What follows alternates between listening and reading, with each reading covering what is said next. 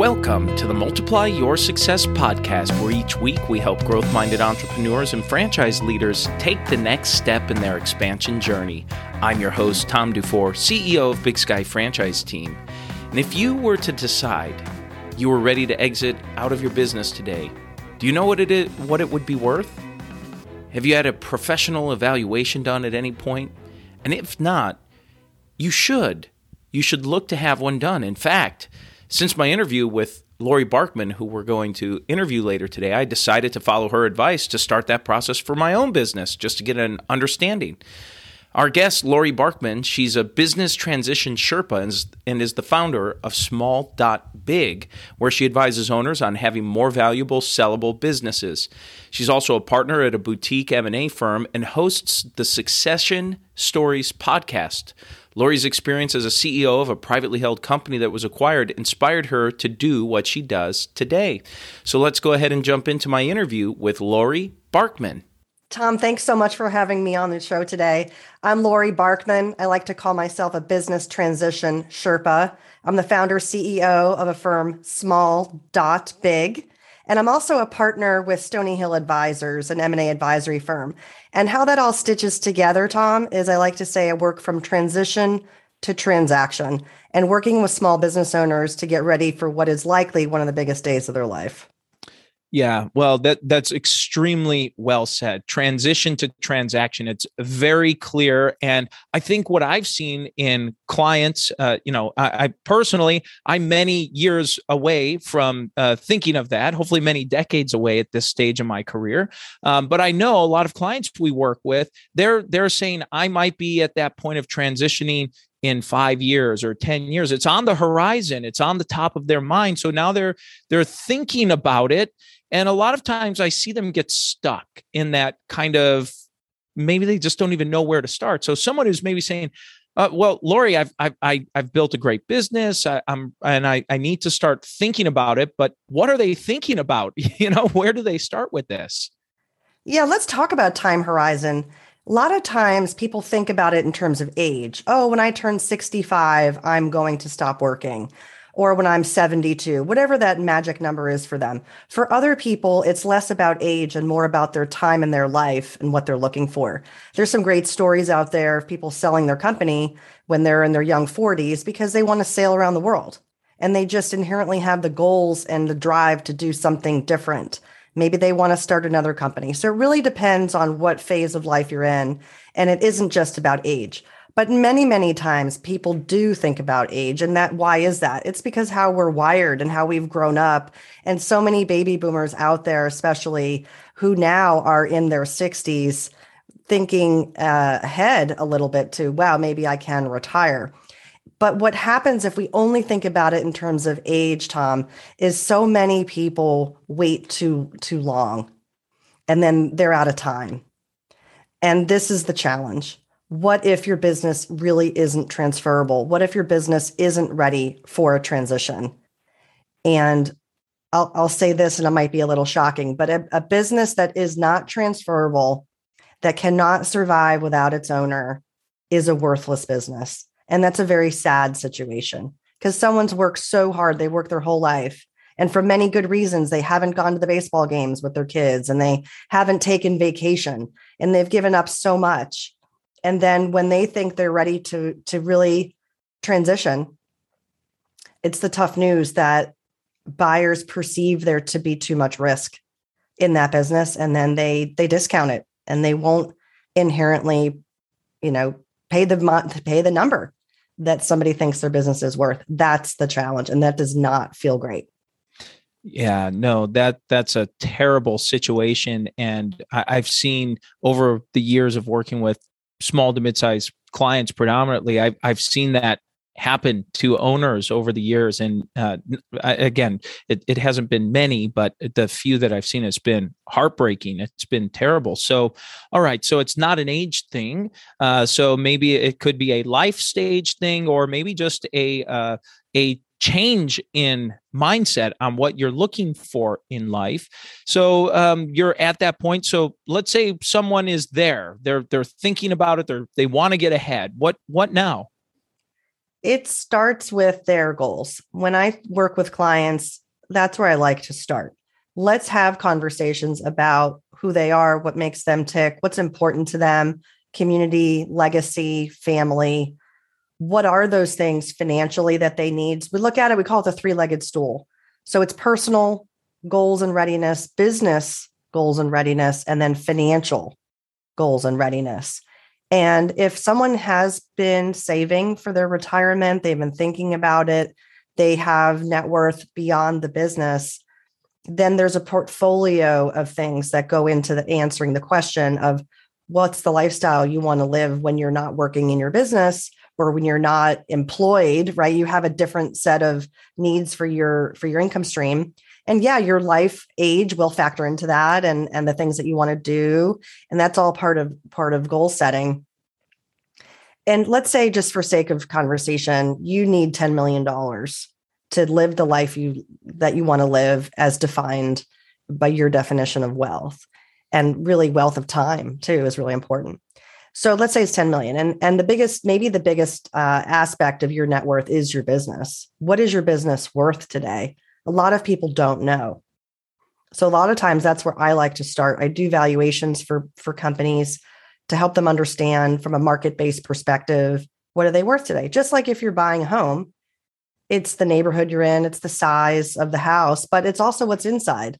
It might look like everyone else's house from the outside. It's one inside what matters. And so that's what's really key here. And I think, Tom, to your question, we can talk a lot about this today. What inherently makes a company more valuable than its peers? Same industry, same attributes, or different attributes, they will all come into play. And we, we can talk about the different drivers there.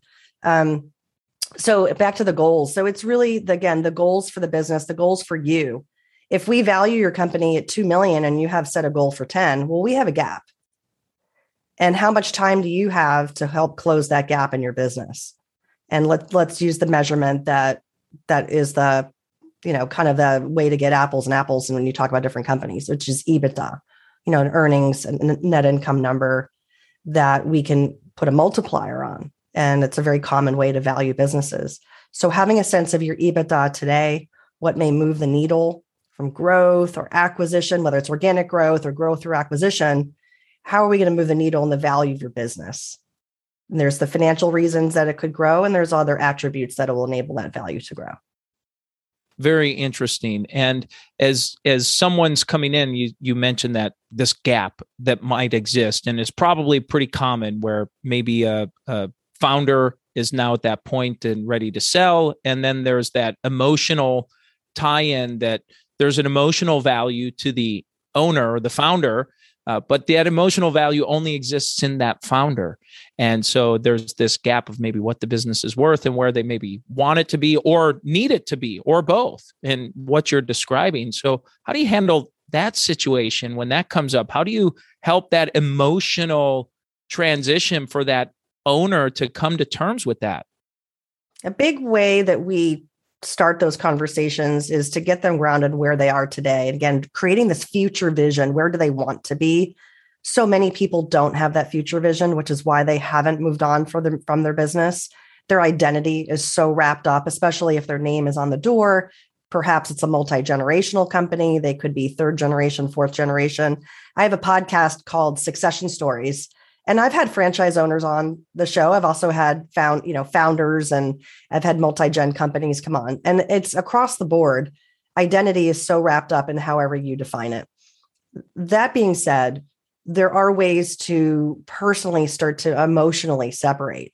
And that is a in a healthy way can happen before you leave. And that and the more time you have just as human beings, right? The more time you have to make those mental adjustments, the better so the sooner we can start having these conversations about what are some drivers, what are some things that are going to help pull you forward as opposed to push factors pushing you out. I I do CEO workshops.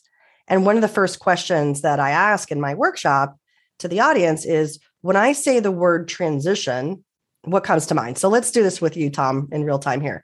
When I say the word transition, what comes to mind? Just don't think too hard, just rattle it off. What words come to mind?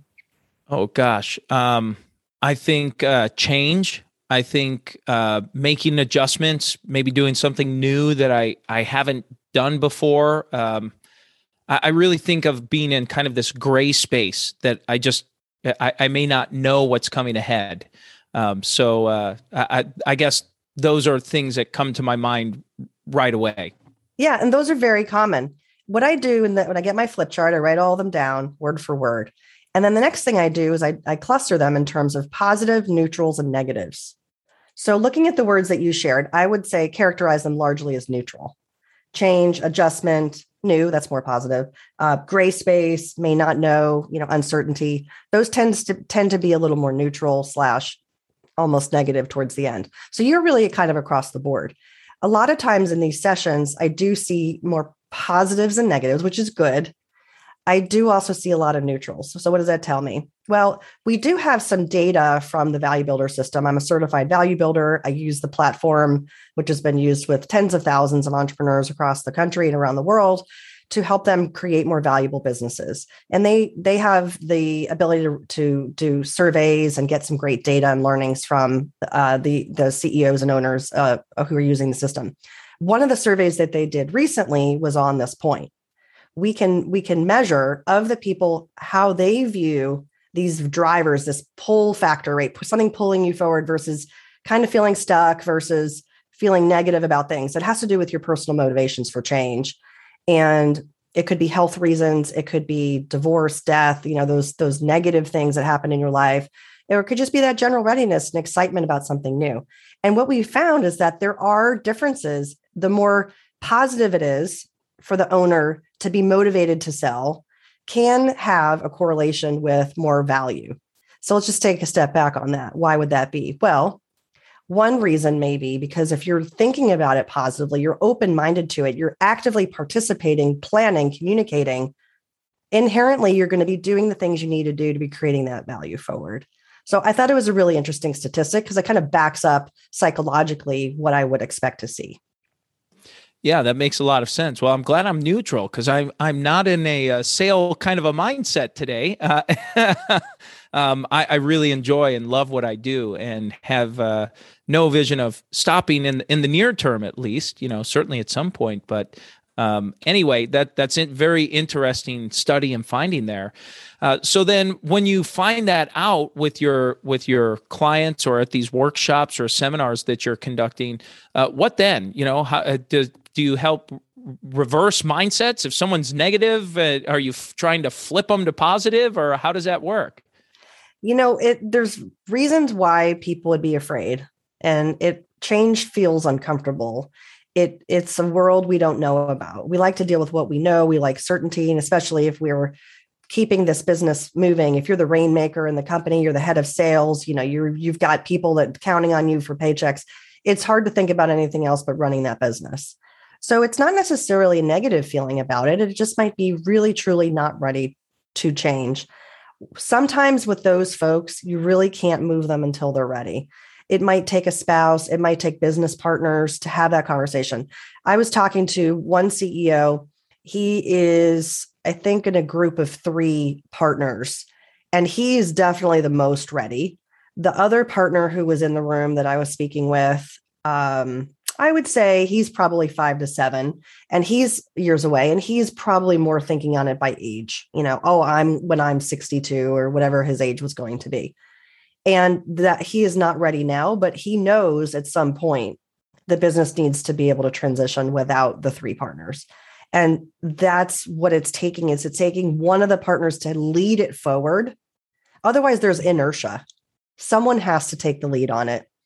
If it's a husband and wife, it's usually one of the spouses. I had I had one client, a company, both husband and wife were meeting with me at the same time. And when they first started working with me, I thought that the wife was going to be more um, stay status quo, wouldn't want to, you know, wouldn't want to sell, wouldn't want to transition. I ended up being wrong about that. She ended up being the one that was really encouraging to be more open minded. It was really interesting to talk to the two of them at the same time. And it was over a period of months too. It wasn't just a one conversation and we were done. I was working with them because you're asking about what's the process. And this is where I started with them, Tom. I, I had them do a couple of assessments. One was the personal readiness assessment. They both took it, which was great because it wasn't couples therapy, but a little bit, it kind of felt like, hey, let's get both of them sharing.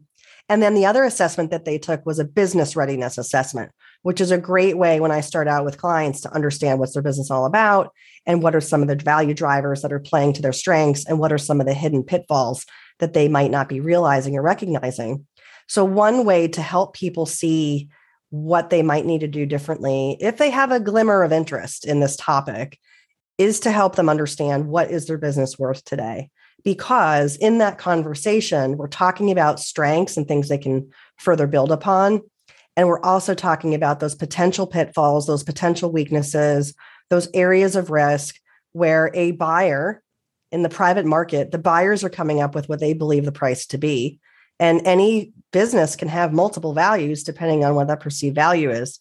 So, how do we help companies punch above their weight class and truly either differentiate or you know they if they have time on their side to change business model to to update improve their marketing approach all there's so many things that we can do with innovations etc getting the team in place whatever there's there's so many things right but the point is is that a business owner has to be open minded that it's going to take time and resources to truly work on the business but here's the good news if you're working on these things now and you're not anticipating a change or transition in ownership for maybe another 10 years, these are still things that are going to be worth it to you because you're inherently building the economic value of your company.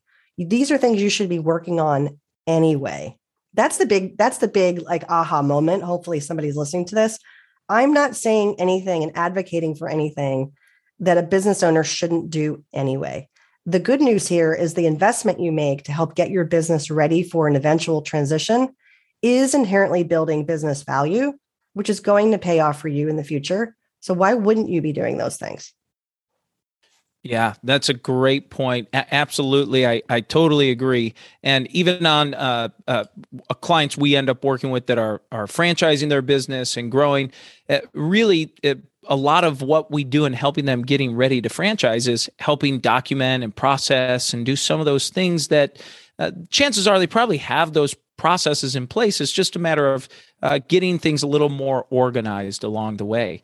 Um, well, one thing you mentioned that I, I, was curious about and just wanted to talk to a lot of our clients, as I mentioned, are franchisors. There are companies that are franchising, and eventually they're going to have franchisees that have been in their system for maybe 10 years, 15 years, 20 years, and they are the franchisee is now ready. And you had mentioned about working with franchisees through the same kind of uh, transition planning. Maybe it's to passing to their children.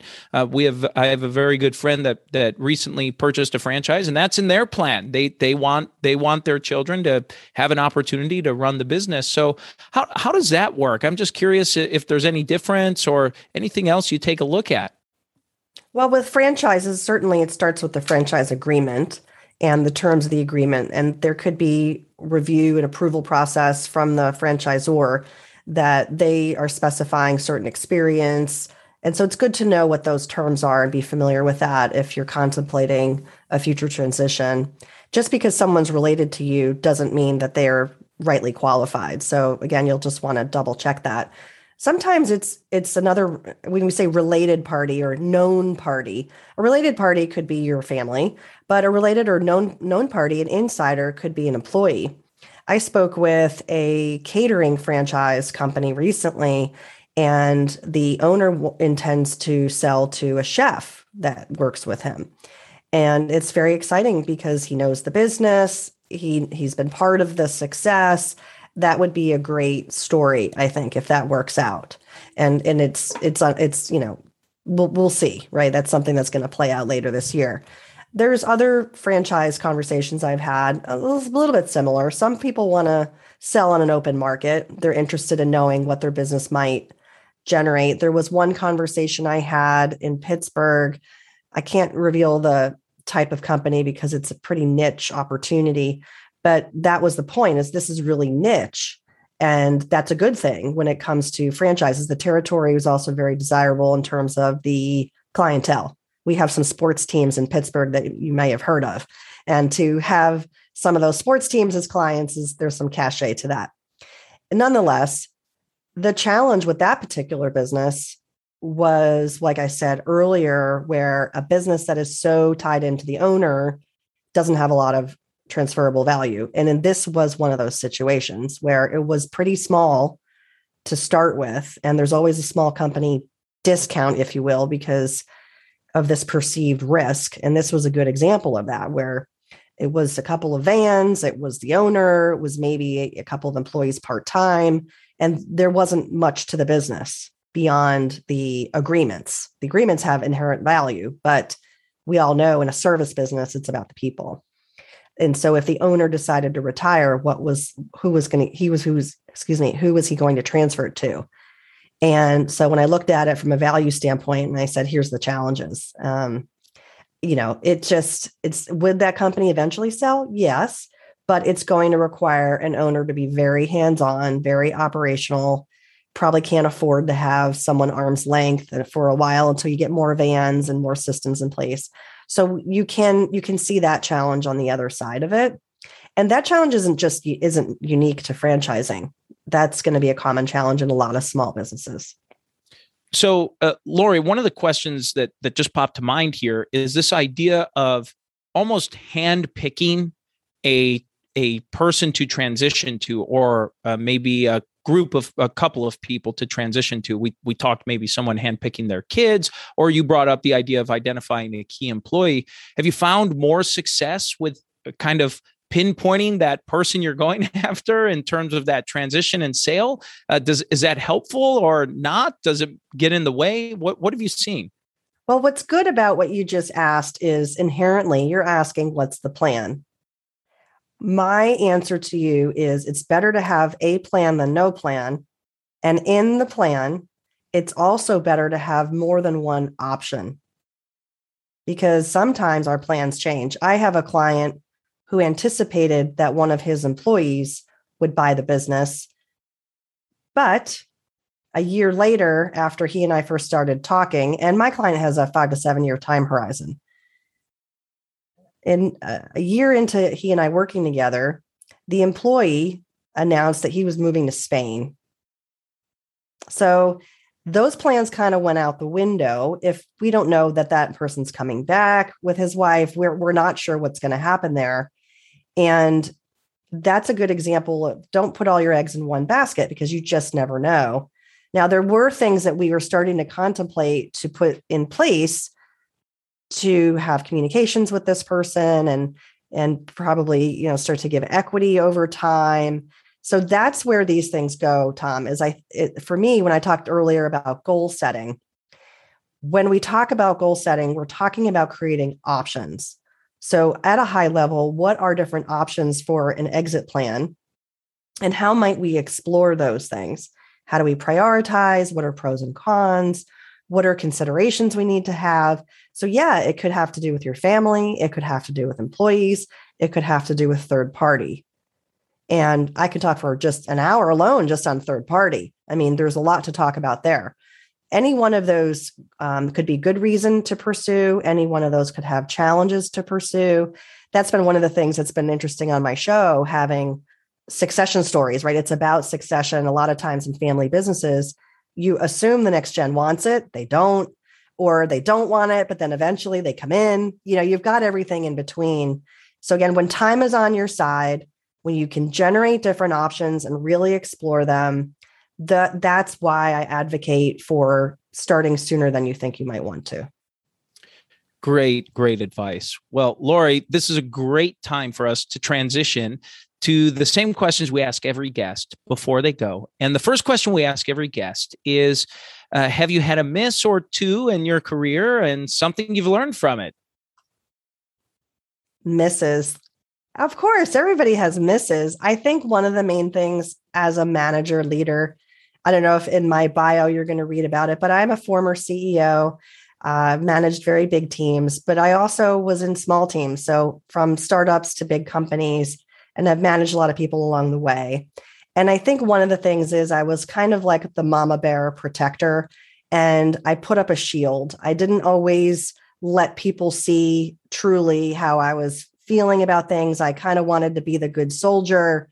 And um, not that I wasn't authentic, but I think to be vulnerable as a leader is really challenging for me. And I think when I let myself be vulnerable, um, people it it uh, resonated with people, and I probably could have let that happen a little bit more in my career.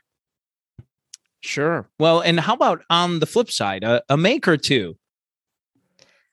A make or two. There's so many things I'm proud of in my career. Uh, one of the biggest is is becoming a CEO. The interview process was very challenging. I was 42, which is pretty young at the time to be hired in to a position where it was a retirement. I was replacing someone in a succession plan. My peers were all executive men and had great stature and experience. And here I was really, really different and unique and added a dimension of diversity of, of thinking and experience to the team. So I'm really, really proud about, about that, not just getting the position, but earning my keep uh, as a CEO. So really, really proud about that. Great. Well, and how about this idea of a multiplier? As you mentioned, you you've had just a great background and career in leading you to where you are today. Uh, have you used a, a multiplier personally or professionally to help get you there? Yeah, I would call a multiplier being really curious and a continuous learner. I've always sought to to dig in and learn and not just do. And that in my phase of my career now and being an M&A advisor and a value builder and exit plan advisor for companies, I'm using all the different skills that I've gathered in my career for 20 plus years, 25 plus years. And that's not an easy thing for my own transition, right? To, to recognize for myself that it's important for me to continue to grow and add value in different ways. And I really get a lot of pride out of that. Um, building my personal brand has been part of this too, as a multiplier. I do quite a bit of videos and things on LinkedIn. And it's funny now, especially after two years of COVID, when we haven't seen people. But now, when I'm seeing people the first time, the for one of the first things they say is, "Oh, I see your videos all the time," and they feel that connected to me.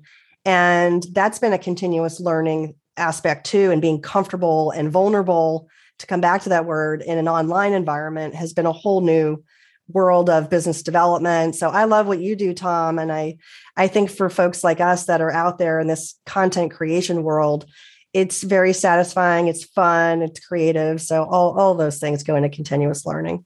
Yeah, yeah. Thank you for sharing that. And uh, the final question we ask every guest is what does success mean to you? The biggest thing for me is being a role model for my family, for my children. I have a 20 year old and a 17 year old and my 17 year old says oh mom is that who'd you talk to today? And are they in m&a too? Now i don't know if he really knows what m&a is but just that he's asking means a lot to me. My daughter pays attention to how i say things and when i speak in my business voice what does that sound like? Those are all things that you know your your kids are watching you not just your employees but your family. You're, and they're rooting for me but they're also learning from me and i realize that and and that that's very important to me and I also seek to be a person that people want to work with, that they value the insights I bring, they value the collaboration and and the value again the value why, why work with Laurie Barkman? Yes, I like her. Yes, she seems smart, but I know that inherently if I work with her, I'm going to be better off. And that that makes me really proud. Yeah, that that's that's phenomenal. Especially, uh, you know, I I uh, I, I have three kids. They're they're all in grade school right now, so a little bit younger still, uh, but is thinking of them getting older. I, I think uh, inquiring about what you're doing or learning from you and making comments that indicate they're paying attention sure seems like a a, a big success in my book as well. Um, well, Laurie, as we bring this to a, a close here, is there anything you're hoping to share that you haven't had a chance to yet? I would love for people to follow up with me on LinkedIn. I use LinkedIn a lot. Please connect with me there.